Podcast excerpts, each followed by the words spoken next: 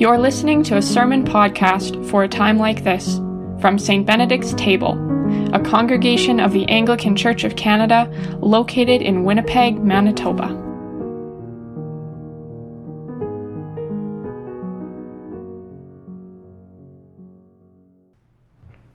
May only truth be spoken and only truth received. Amen. From our very beginning, the season of Advent has held a very special place in the life of this worshiping community.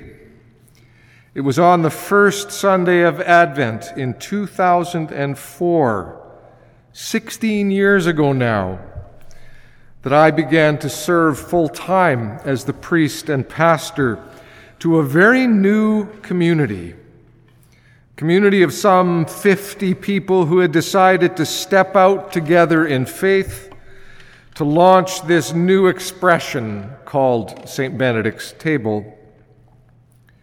In that first year, when we set out to articulate our core values, one of the ways we described ourselves was as a community of Advent spirituality. We said, St. Benedict's table is discerning a call to becoming a community of expectation, restlessness, imagination, and vision. We experience ourselves as a community of Advent spirituality, always on the hinge between the old and the new, the known and the unknown to which God is drawing us. And indeed, this is a hinge season. Last week we observed the final Sunday in the Old Church year, and now here we are again at Advent, launching back through a cycle of teachings, stories, rituals, and practices that are meant to prepare us not only for Christmas, but for Christ's promise that He is not yet finished with us, and with our battered old world. Advent says, Be awake alert, watchful, ready for the ways in which God in Christ Jesus is always and ever breaking into our lives and ultimately into the redemption of the whole of creation. You heard those themes expressed in both of our readings today urgent crisis texts drawn from the prophet Isaiah and from the gospel according to Mark. The text from Isaiah has as its background the people's memory of their exile in Babylon, but also a deep sense that the people, Israel, had once again faltered and failed, even as they were rescued from the exile. They fear that they have now been judged and abandoned.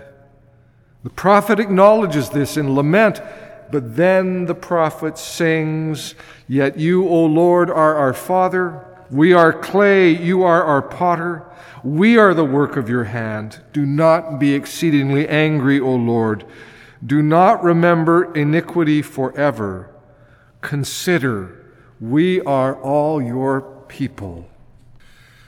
The gospel text, on the other hand, doesn't have Jesus remember a past event or a present failing, but rather warning of something yet in the future. What we read tonight comes on the heels of a teaching in which Jesus had pointed to the impending destruction of Jerusalem and its grand temple at the hands of the Roman Empire. This section tonight feels even more dire than that drawing on imagery largely from the Hebrew scriptures, Jesus is giving his followers a good hard shake, saying effectively that there is work to be done as the clouds cover the land. That work, the New Testament scholar Larry Hurtado comments, that work is really to do what he's been teaching them to do all along. Hurtado writes, Quote, the work that the servants in the parable are to do is, of course, not primarily scanning the horizon for the master's return and then rushing around in a dither, but rather the steady, regular, performance of their tasks. This, Jesus' words here mean that his followers are to go on with their mission, preaching and living the gospel, ready for the return of their master at any time, so that he will find them on the job. I've taught you how to live and what to do, he's saying to those disciples. Keep doing that even in the hardest and darkest of days. Trust me on that and be awake, aware, and watchful. It's how the season of Advent always begins with a tough edged call to watchfulness, readiness, and life lived as Jesus taught us to do. As the season progresses, we'll move through texts that bring us closer to the Nativity light most particularly when we come to the story of the Annunciation and the proclamation of the Magnificat, Mary's song.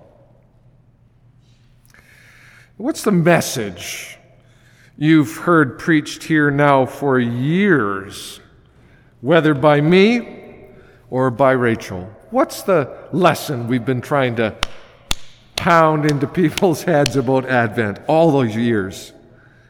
Don't rush the season. Take hold of Advent, savor it, learn from it yet again. We always say the rest of the culture has begun its mad dash into Christmas weeks ago, but we beg to differ. Anyone who's heard an Advent sermon or read any of our Advent writings or reflections knows this all very well. All of the references we make to the malls and the big box stores blaring Christmas music since the day after Remembrance Day, telling you to buy, buy, buy the perfect gifts for everyone, and maybe a little something extra for yourself too. The glittering lights downtown, the Magi across the street on the Canada Life building, the commencement of the nightly TV Christmas specials to say nothing of all those obligatory work and school Christmas parties. Take a pause from all that, we say, even if just for one hour every week. It will do your soul and your heart good to savor Advent. And the Christmas feast will be all the more splendid for it. But this year is ever so different, isn't it? Even if you really wanted to, can't go shopping in a mall or big box store for anything aside from essential goods. In the grocery stores and the pharmacies, the aisles that sell Christmas cards and wrapping paper are roped off or covered in a plastic barrier. To whatever degree Frosty the Snowman and Jingle Bells are playing in the background in those stores, it just sounds sort of defeated, sort of sad. Sure, the lights are on downtown, but you're not all that likely to be driving through there at night, as most of us have nowhere we need to go. School and work parties? Not a chance. And looking ahead four weeks, it's pretty clear that our cherished dinners and gatherings with friends and family won't be happening, at least not in their usual form. In this part of the world, we started into this pandemic in March, just a few weeks into Lent. Sometimes it feels as if we've never entirely left Lent. Sure, the summer here was good. We had those low, low, low infection numbers, zero for day after day after day. And there were opportunities to gather outside, visit in parks, sit out on front porches with people. That was ordinary time, tinged with some serious Easter hope. Yet here we are at the beginning of Advent. The restrictions in our city and province are tighter than they've been, and the numbers much worse than they were back in the spring. Our hospital's currently at risk of being overwhelmed. We've already lost so much, given up so much, let go of so much. how to observe Advent in pandemic times. Well, you know, I always challenge you to hold off on the Christmas decorations for at least a, another couple of weeks, suggesting instead you, you use just an Advent wreath, at least for now. That if you put out a Christmas creche, you, you could consider building it very slowly, adding the infant Jesus only on Christmas Eve. Well, I still think it's lovely and good to do those things. I, I, think that four candles for the four Sundays of Advent are a lovely way to, to remind us of the, the rhythm of the season. But you know, if you've already decorated this weekend, or you're planning to put up the tree on December 1st, don't let me lay any guilt trip on you for that. Heck, how would I even know? I can't come visit your house. Let those lights shine as a bit of comfort in the midst of these days of perpetual dusk. Let them proclaim, as the psalmist says, weeping lasts but a night time. Joy comes with the morning. And that morning will come, if ever so slowly, it will. Take up a daily Advent reading or some other reflective practice that can nourish you. In the web post for this sermon, I will provide links to some really good free resources, including a download of the Advent book that we published a number of years ago in Days to Come. But I've come across some other really lovely stuff that's just available for our use, and this is a good year because we have that space to use. Maybe take time to write Christmas cards to people. Oh, but you can't even buy Christmas cards at the drugstore these days, right? So if you can't get real cards, write letters. Fold them in envelopes. Put a stamp on and drop them in an actual mailbox. They still do exist.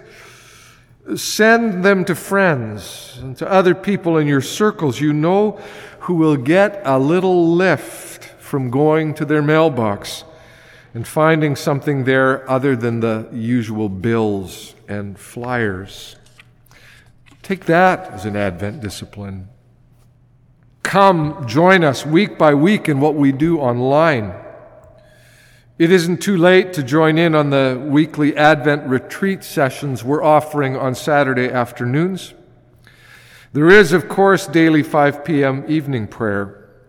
These four Sundays in Advent could be a particularly important part of how you do the season. Make sure you have candles in hand when you do it too. I mean, it's always a good thing to, to light a candle when we light a candle, but somehow this season calls for it all the more. Here's something to anticipate in this season of anticipation. Along with some other folks in our diocese, Rachel and I have been in conversation with Bishop Jeff about getting his blessing to begin celebrating communion together online. The table will be set here, and tables will be set in all of your own homes. At this table, bread will be taken, blessed, and broken, while in your homes, the bread you have set out on your own table will be taken and eaten. We do it apart, yet together.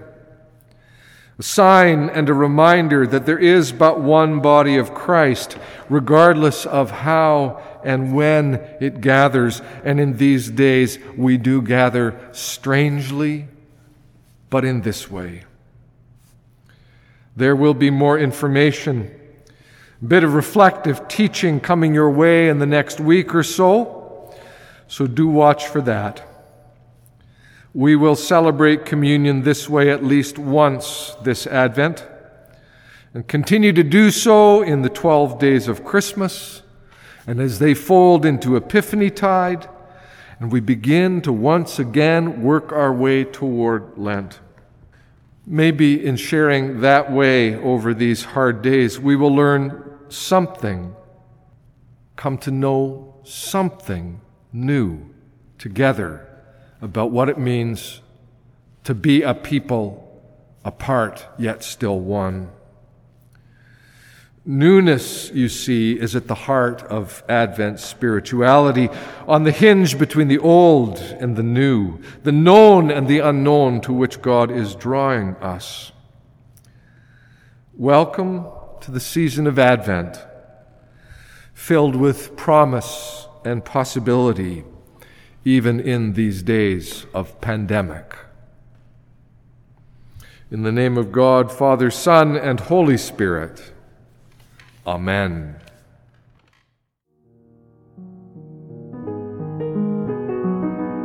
This has been a sermon podcast from St. Benedict's Table. For information on our church, including further resources during these days of the COVID 19 global pandemic, or to provide support for our online work, visit us online at stbenedictstable.ca. Thanks for listening.